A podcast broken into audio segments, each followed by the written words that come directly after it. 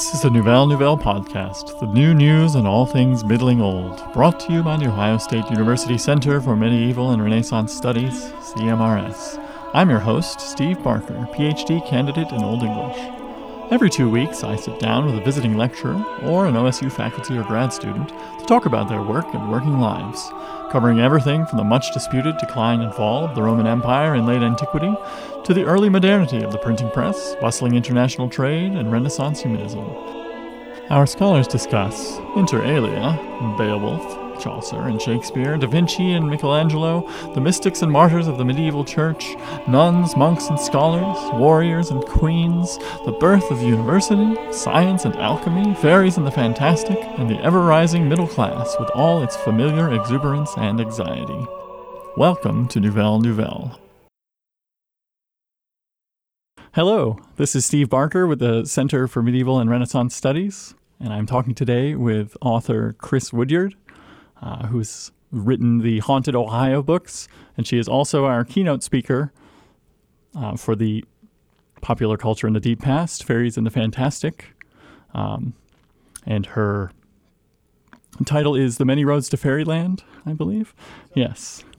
And today we're going to be talking uh, about ghosts and hauntings of various sorts, um, her career as a writer, um, maybe some of her, the ghosts uh, of Ohio State, perhaps some of her memories from here, and maybe a little bit about uh, the so called alt ac, but we'll see how it goes. That's the alternate, uh, alternate academic uh, sort of, so becoming a writer outside of the academy. It's a sort of fancy term for those sorts of things. So, welcome and it's a pleasure to talk to you today. Thank you. It's a pleasure to be here in my old haunts. Yes.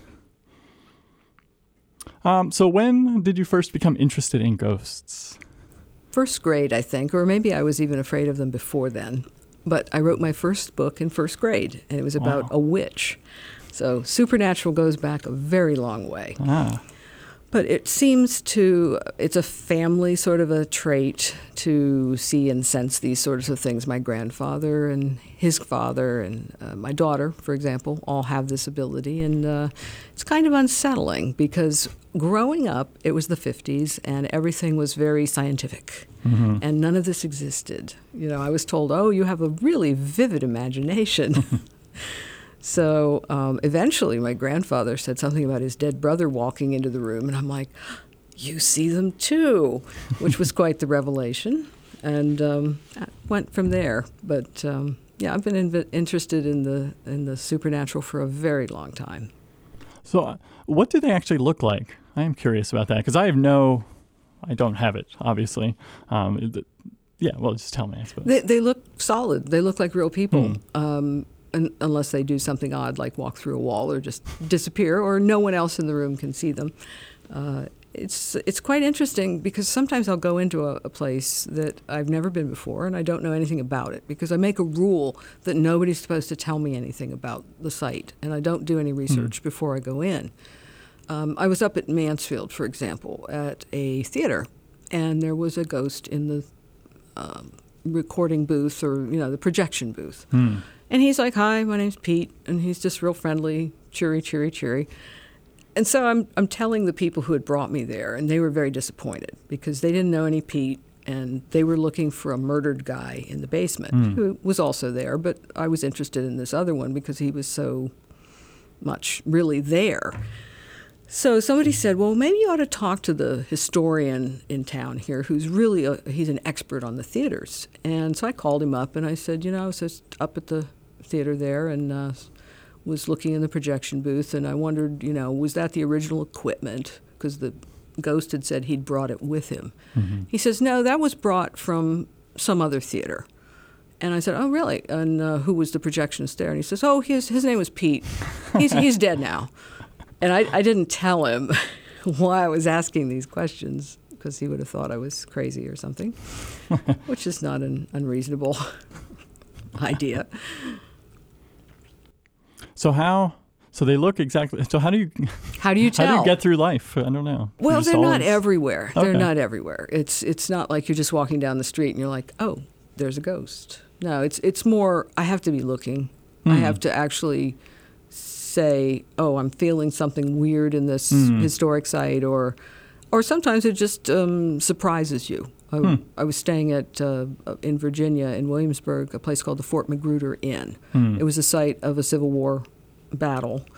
A lot, about seven thousand people died there. Mm-hmm. And I woke up, and you get, you know how you feel somebody's watching you, and there Mhm. was a soldier standing there, very, very young, and he was wearing like a butternut Confederate uniform, and he, half of his face had been shot away, Hmm. um, and he was sort of, as they used to do, they would tie the arms and the legs together to keep the limbs straight for burial, Hmm. and that's how he was just standing there tied, and it was really a very frightening experience, I but I certainly wasn't expecting it. I didn't know anything about this place. Hmm. I, you know, I was just staying there for as a hotel, but that's what that's the sort of thing that. Did you say you just woken up? Was that one? Yeah, I was just woken up, and um, he came back three nights, Hmm. and I kept saying, "Please go away. You're scaring me. Please." So, so maybe uh, it's sort of when you're more receptive.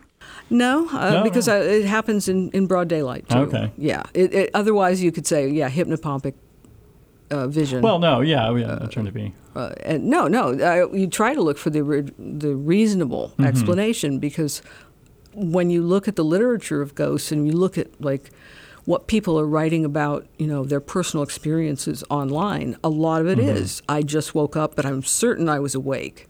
And it's like, well, no, it's possible it was a waking dream, and certainly Hmm. it was possible that what I was doing was a waking dream because I was certain I was awake Hmm. but you never know. So I try to look for some reasonable explanation. I'm not out there with um, spirit boxes or Mhm. electric equipment. it's just I take notes. I walk through a place. I take notes and then compare with what the people have seen in the Mhm. place. And sometimes it's just really unsettling. Um, and, and sometimes I don't write about those things because there's Mhm. still family in the area, and perhaps there's a suicide in a house, and I've run across him, and he's very unhappy. Um, so it's a it's a difficult situation. I and in other cases, I, I tell my husband that perhaps 95% of the cases are are not really ghosts. Hmm. It's more somebody has a problem that they can't deal with. And so somehow Hmm. it's easier to deal with the idea that we have a ghost than it is to deal with my personal Yeah, terrible sense. terrible problems. Hmm. So yeah, that makes me think. What are your research sort of? Um, what do you? What do you? Uh, I do you? It sounded almost like you're sort of out on call with some of these. Well, I, I was. I'm no Okay. longer making house calls, Okay. which is it's just too draining. It's Mhm. too exhausting. I would bet. but uh, you know, as I said, occasionally I'll run across something at a historic site, Hmm. but um, not just walking down the street or at the grocery store. Hmm. Thank goodness. that would that would make life difficult.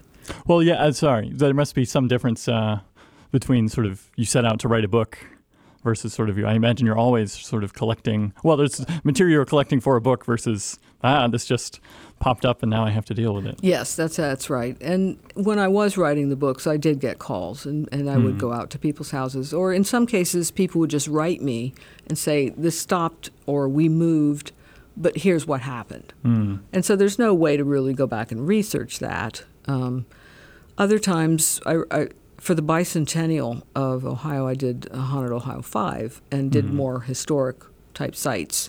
And in some cases, people would tell me stories about their buildings that were not true, but that was the local folklore. Hmm. And you know, you'd go back and you'd look in the newspapers, and you couldn't find any trace of that Aw. terrible train wreck where they laid the corpses out in the basement. So, and today there's a number of um, what are they called? They're called par- paranormal attractions, as opposed hmm. to a haunted house attraction where you've you know got actors and things. Right. A paranormal attraction is where you bring people in and they do an investigation. They pay to stay the night and, and to check the place out. And an awful lot of those have fake backstories. It just absolutely drives me insane. when, oh yes, there was a guy that murdered 30 children. And it's like, no, that person never existed. This didn't happen. But it makes a good backstory. And it's unfortunate because it's, it's bad history. Mm. This the paranormal uh, thing is sort of like what you were talking about at lunch. I think at the Mansfield, which is real, obviously, but uh, where they would lock people in, uh, Yes. people request to be locked in overnight. Right. They used to do that. I don't know that they do that anymore. Uh, but you can still take night tours of the Ohio State Reformatory.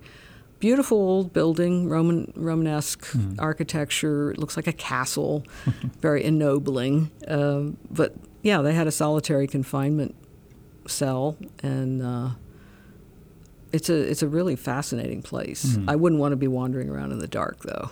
No. so tell me, um, I was looking on your website and I ran across the name Charles Fort. And I think you, you said you are a, a Fortian. I, if if I label myself anything, I guess that's what I would label myself. Charles Fort was a collector of anomalies. He looked into he he went to the British Library and other libraries and looked at scientific journals hmm. and newspapers, and he collected odd occurrences hmm. like fish falls, or one of my favorites is uh, the faces in the window. It's faces that somehow appear on a sheet of glass, and they're said to be. They called them lightning daguerreotypes because the legend would be that somebody was sitting at the window and got hit by lightning, and their face was somehow. Ah. There's a very famous one down in, um, I think it's Alabama, Georgia, Pickens, Pickens, Georgia, the courthouse, Pickens County Courthouse, where uh, supposedly a slave was hiding in the attic, and lightning bolt hit, and his face was forever etched in the Wow. window glass. Very dramatic. Uh, but there are tons and tons of stories like that. Uh, there was a whole flap of them in around the Sandusky area in the 1870s. Now, is this just some sort of thing that went viral in a 19th century sense, or were these things really happening? Were people misinterpreting? You know, they just started looking at their windows and started seeing faces. I don't know. Are they still around? Can we- these be seen? No, because uh, in a lot of cases, people painted over them. Ah, or they broke the windows or you know it would be interesting if you Yeah. could find a house where you had the address in the in the um, actual newspaper that you could go look at but Hmm. I would think that much of this glass would have been replaced by then. Yeah. but in any way fort collected those kinds of stories and he kept an open mind. He didn't really care whether they were true or not but he tried to get reputable sources. As i said scientific journals were a lot of what he collected. And um, his idea was that just look at the patterns. You know, you don't need to make a judgment about it, but when you see a pattern developing, it's interesting. Whether you can prove anything by it or whether there's any significance to it, who knows? But I'm always looking for patterns. I mean, it's somebody could say, well, it's like looking for faces in clouds, and possibly they're right. But it is interesting to see some of the patterns. Um, I'm not. sh- I don't think I mentioned in my talk the women in black. They're kind of a native, homegrown banshee, and you see these patterns of these appearances in particularly the coal mining country. Uh, it's a woman dressed as a widow with a veil over their face, and they're running around in the dark, scaring people. You can't ever catch them, and suddenly they disappear Ah. very very creepy now some of them you, you can see maybe this was somebody like a guy in disguise because they're very tall sometimes um, or maybe it was just somebody mistaken for and they just got lost in the dark you you mistook. But I, I like looking for groups of stories um, and try to figure out you know was there any truth to this? Was this just uh, you know community hysteria? That sort of thing. Do the with these in particular, uh, are the women ever sort of uh, accused of doing anything sort of devious, or are they just spotted and? Sometimes they are. Um, they leap at people. Um, sometimes people get slapped. Um, a lot of it, I kind of wonder. I, I have I've done a, uh, a talk at the Costume Society of America on the women in black mourning disguise uh, for criminals, because it was an extremely effective way of hiding your identity because you had a veil and no one would dare touch you. No one would dare try to find out who you were under that veil. And a lot of criminals used that. So, were some of these women in black criminals? Possibly. but um, it's, it's just a pattern that I, they, I observed, and it hasn't been written about very much. So that sounds like it's from your uh, your latest work on the Victorian. Well, sh- uh, there might be a couple in that book. Um, most of the stories about the women in black are in uh, a book called The Ghost Wore Black, which has a whole chapter on them, and also in The Face in the Window, which is an Ohio collection of historic ghost stories. So do you find most ghost stories do come from the Victorian period, or uh, I know before b- before we're talking here, you mentioned uh, medieval ghosts, but are there also contemporary ghosts, sort of in contemporary garb, or they tend to be? I mean, I guess they would have had to have died more recently. Yeah, But- that, that's that's true, and and that's one. The Victorians had a real bugaboo about trying to figure out where to go. Why do ghosts wear clothes? Hmm. Because if it's the spirit of a dead person, mm-hmm. why would it have clothing on, and why would it have this particular outfit on? Mm-hmm. And uh, there's a lot of reports of, of ghosts in the Victorian era and before, Elizabethan and Jacobean ghosts, uh, dressed in shrouds or dressed in burial clothing. And you still find reports of that today. People will say, I saw my great aunt who I couldn't go to the funeral and she was wearing such and such. And then somebody else chimes in, oh, that's what we buried her in. So, goodness, what, what does that mean? I have no idea. Um, but yeah, there's plenty of, of modern ghost stories. Um, there's lots and lots of sites out there where people put down their experiences, and some of them you can tell they're making it up, or it, it sounds very literary, or people have experiences over and over and over, and it's almost like they're copying something they saw on TV. But in any case, there's a very active um, amount of paranormal folklore going on today. Uh, It hmm. would be very difficult to collect unless you went into a very tiny corner of the world hmm. because there just is so much of I it. see. And you've got all the reality TV shows, which are mm-hmm. bogus, but Well, that's another story. they like their drama. They do like their drama and their black t shirts. Mm-hmm. Um, So, yeah, this is sort of a micro place, I suppose. Uh, Ohio State University. Um, are there some famous ghost stories from here? Well, the odd thing is, I was here for three years and I never heard a single ghost story. Wow. And that is very, very unusual, especially for a campus this size, because Hmm. every college has at least one ghost story about a student died or Yeah. a student committed suicide and they closed up the dorm room, Mm-hmm. or the dorm room is always haunted. I never heard anything, Hmm. anything at all. And I was really kind of surprised. Um, now, after I left, I moved into my vintage clothing store on Chittenden and High, um, across from the law school, and that was haunted. But that was the only ghost story from this area that I actually knew, except for there was a legend about Walhalla Drive, and there still is. But it's one of those very vague legends, and it's also, it, it seems to have grown with the years. Initially, it was just, oh, it's a haunted road. Fine. What's it haunted by? Oh, I don't know. It, I just know it's haunted. And it is kind of spooky looking, you know, the ravine and everything. But now I think it's it's gone into a story of a, a murder, a Ah. family murder. And that, you know, there may have been. I, I haven't looked into it recently. Um, I also heard that it was possibly a, an ostension of, of, I think it was the Volks, the girl on the Volkswagen floor.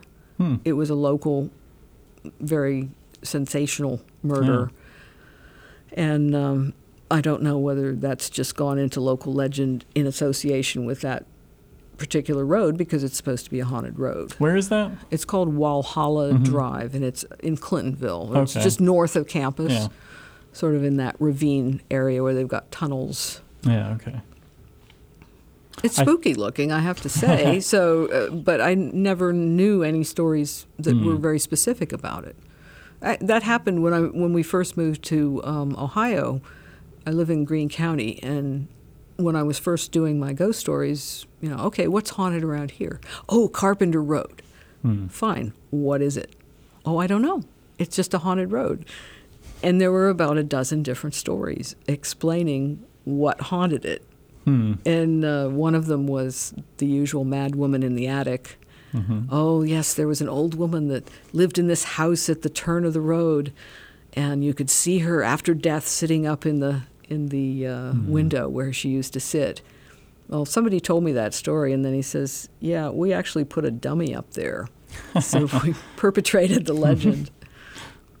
I did hear. No, I read um, the Hayes Hall. yes, there's, There's supposed to be a legend about Hayes Hall. President Hall. Hayes. Yes, he supposedly let some Hmm. after hours students in. Hmm. and they didn't recognize him until they saw his portrait. But again, that's that was a that was something I hadn't heard Mm. when I was a student. Um, let's see, whatever the house was where the presidents used to live, Mm. uh, I did a presentation there, and there was a ghost of a young woman up in one of the upper floors, Mhm. sobbing her eyes out. Um, I don't know what that was about, but Hmm. it was kind of a spooky house. Is it um, just thinking about Hayes? There doesn't seem to be any um, psychic distress there. Do you find? Because it does. I don't have a lot of experience, but it seems like ghosts are usually upset about something.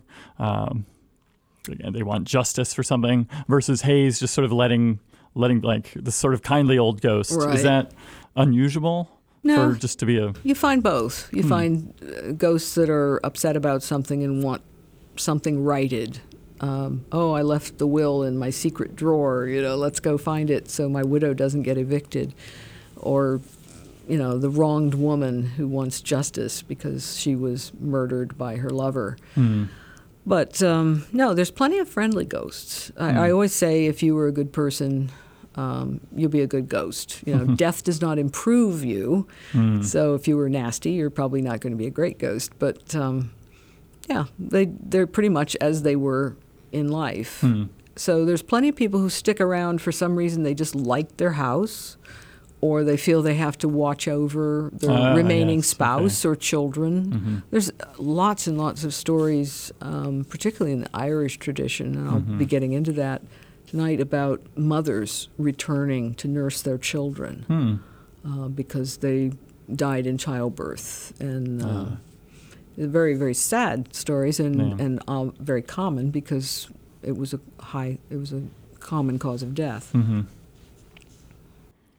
Uh, switching gears a little bit, uh, I have a five-year-old daughter, and I'd say she's probably more attuned to things than I am. Although I don't, she doesn't sort of. Well, she might see things sometimes. Does she have an imaginary friend? She does not. Uh, I actually just asked her that a couple of months. Well, maybe she does now, but she said no. Uh, I probably I let her watch too much TV. But, uh, may drive drive such things away. But no, she does have a very. Um, she likes to watch scary things, um, but then sh- she likes to. Uh, but, but then she'll have nightmares sometimes. So she's she gets in over her head easily because she's very she's very brave. But then Ah, she'll sometimes have night terrors. So. ooh. I, I if there's a question there, I don't know. How should I expose her to things? I wouldn't too early, but Yeah. they find their way, I guess. Mm. Um, I can remember, you know, watching very scary horror science fiction Uh. movies, and it's like, oh, you know, can't look away, Hmm. but I'm terrified afterwards. Mhm. So you do have to, and and there's is some benefit to being exposed to scary situations in sort of controlled environments because then you know okay i was scared but i got through it Mhm. nothing got me the monster didn't come out from under the bed i'm fine and you i mean I, it's a it's a cliche term but resiliency Mhm. I think it does help a little bit with that. I mean, obviously, if, if the child is having night terrors, there may be some other issue, but night terrors Right. can also be just a developmental phase. They can That's be a vitamin deficiency. Hmm. It, it's hard to tell. Um, but if there's nothing else wrong, why not? You know, just I tried not to expose my daughter to anything bloody or violent that was, you know, just really gruesome because I Yeah. think that's unfortunate. The, that's where horror has gone. Is Right. not the haunting of Hill House, the original one with with Julie Harris, where it's all suggested. hmm It's an absolutely terrifying movie, as opposed to a slasher movie Right. where everything's predictable and and very gross. Yes, you might like talking if she's here tonight to uh, Sarah Johnston, who's uh, in the classics department. Uh, she teaches a magic and witchcraft uh, Ah. class, but she actually mentioned Haunting of Hill House, recommending to the students how much better the uh, original one was for that very reason. Absolutely, I Yeah. didn't I didn't see the the remake of it. I mean, it was getting good reviews, but Mhm. they changed the story completely. And it's like, no, don't do that. Well, let's switch gears again, and I am curious about the early days of CMRS. Um, I wasn't anything- there at the creation. Well, yes. but I think, oh, I don't think I mentioned. So you are a graduate of this, one of the earlier graduates of the CMRS program. really, I- Um, I think since it was it was formed, uh, Nick tells me I think in 1965, mm-hmm, and you graduated in the 70s. mm-hmm, Yeah. So anyway, I don't know if there's any special recollections or what were things like um, in medieval studies back then. Well, I was I was so pleased to be here. Mhm. Um, I had taken a course. I'd started out at Bowling Green in library science and Mhm.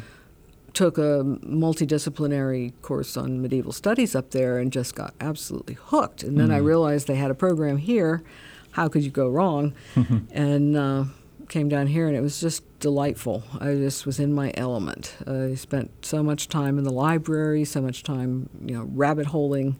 my emphasis was on art history. Ah. Um, Franklin Ludden was the chair of the art department at that point, and uh, Dr. both Dr. Morgensterns were. Hmm. Uh, Anne Morgenstern was my thesis advisor, and uh, just had a, a, a wonderful experience learning how to do research. That, Yeah. that to me was the key being here. I also very fondly remember uh, Dr. Alan K. Brown, who who is known for reciting all of Beowulf by heart. Oh wow! All Oh. of uh, Beowulf. I- uh, me. he wanted to prove it could be done, and he did. and I was like, "Oh my!" And he had he had built or purchased a, a medieval stringed instrument. I think it was a crwth, Huh. and he would accompany himself as if he was the bard, um, reciting the entire six hours of Beowulf. Wow. Now he didn't do it all often at once. He would do shorter presentations, but it was just really striking to to hear it and um, to know that it. Yes, this was an oral form of art. Yes, there's a fellow who does it now. Um, Oh, is there? Benjamin Bagby, Oh. uh, who came to campus Huh. a couple of years ago. Okay. Uh, but yeah, Well, uh, Dr. Brown unfortunately passed away Hmm. a while back, so um, he's passed the mantle on to someone new. yes, yes. Um, do you have any advice for uh, budding writers? I suppose, being a successful writer yourself. Uh, My advice for young writers is always read, read, read, read, read. Read everything. Read the cereal box. Read, uh, but try to read something before there were out of, in the public domain. Don't just read contemporary Mhm. work because you end up sounding like the latest. For a while there, people were going to MFA programs and everybody came out sounding like Raymond Carver. mm, it's true. it was so depressing. so find your own voice. I'm not crazy about the word voice, but there it is. Um, be unique. Don't don't copy. I mean, sometimes you do start out copying somebody, but you've got to find your own way. Hmm. And unfortunately, publishing is today is about self promotion. hmm It's about it's not whether you're the best writer; it's whether you're promotable. Hmm. I look at the list of you know the sh- the people who are the authors of the things up for awards. They're all young. They're all attractive. they all have interesting hobbies. I mean, I, I saw a promotional sheet for some author a long, long time ago, and it's like he plays the guitar, and he's done this recording, and he's done this, this, and this, and he's like movie idol handsome. Mm. It's it's all about the image, Mm. and it's all about whether you can be promoted because it's not just about the book anymore. It's about social media. That's And it's about connecting with your readers. But for young writers, it's just read everything you can get your hands on and read a lot of different things so you can know what you like and what you Mhm. think works. And write. Just write everything. And if you're a writer, you have to write. Mhm. You know, you don't need to be urged. I, I used to do, you know, when I was a kid, I had a, a little garden shed and I'd set it up as an office and sat there and write in my little typewriter. Nice. I think John Gardner calls that uh, woodshedding. Yes, or yes. Garden shedding. yes, exactly. But so you you have avoided some of the the perils of publishing, right? Because you run your I own. have. I, I'm, I'm a completely self-published, so it's. I always say I, you know, I um, work for myself, Mhm. and I really enjoy it because I'm such a good boss.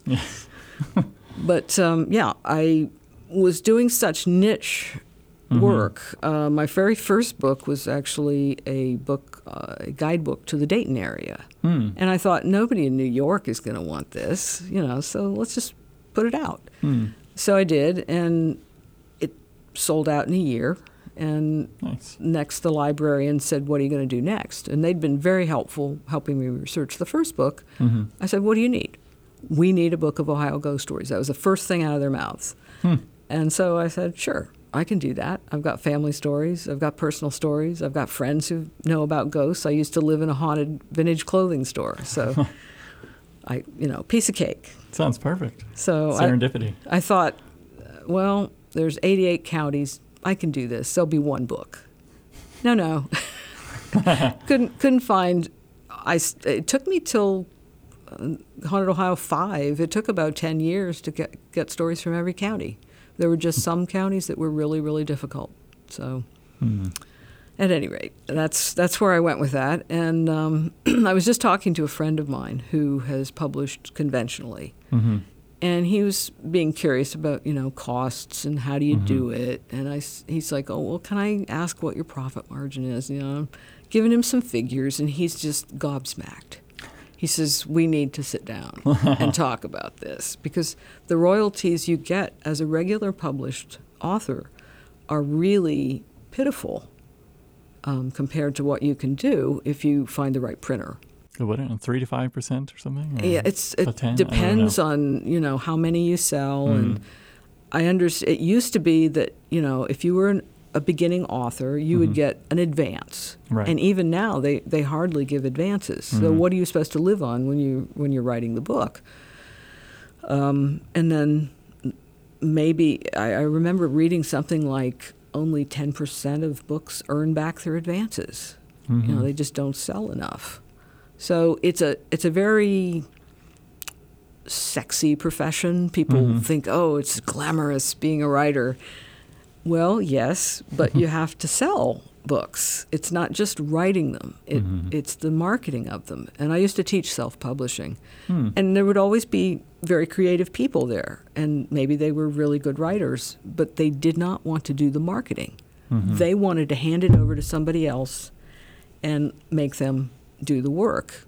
Well, even now, though, conventional publishers, they ask you for a mailing Right. list, they want you to do social media, they want you to do a lot of the publicity Mhm. that their publicity department would have done perhaps two decades ago. Right.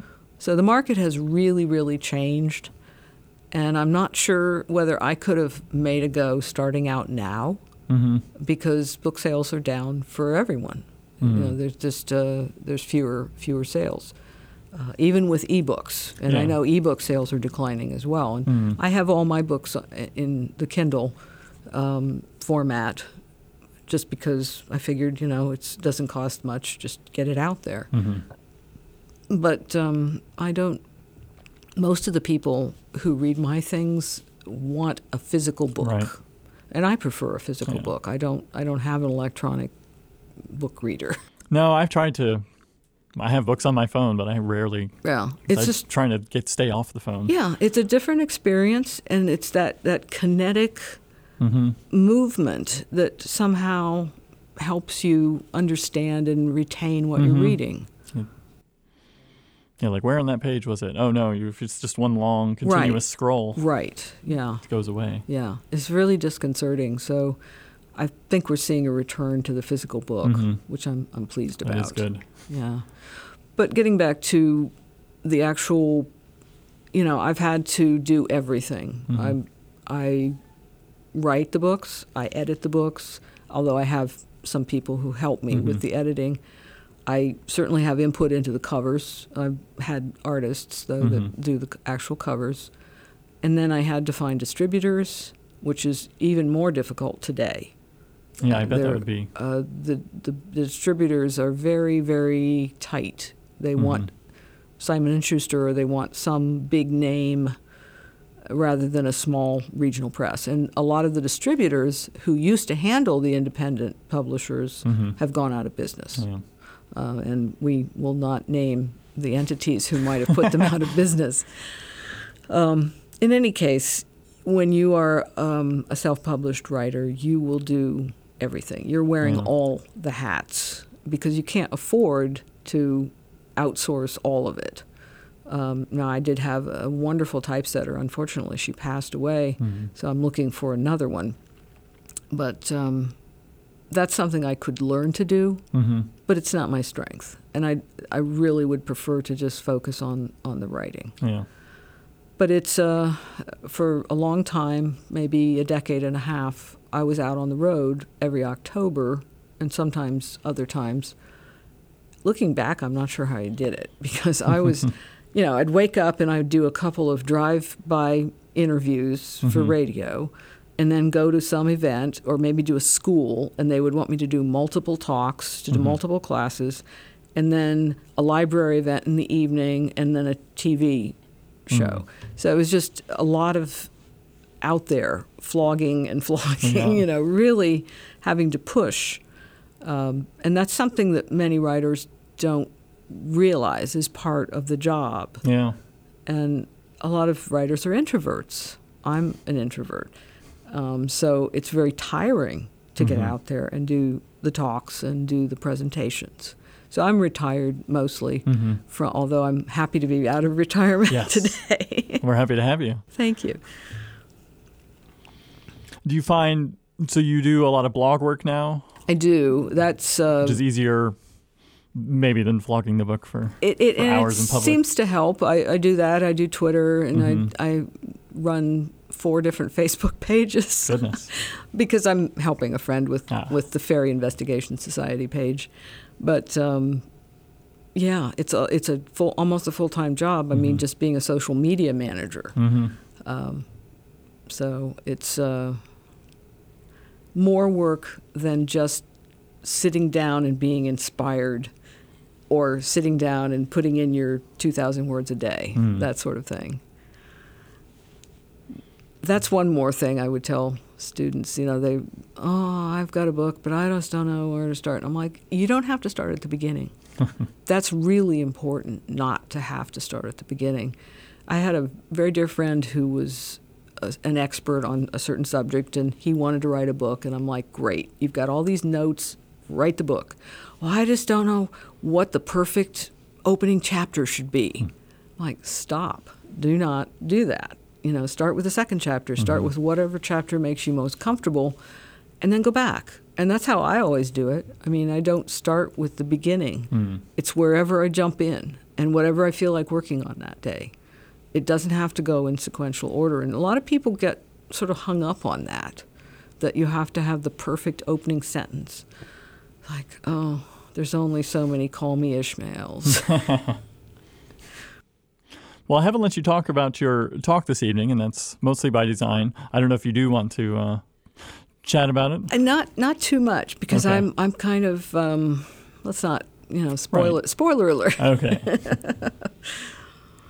well, I think maybe we'll wrap up here. Chris, Chris Woodyard, it's been a delight to have you. Well, thank you so much. It's been a pleasure. Thank you.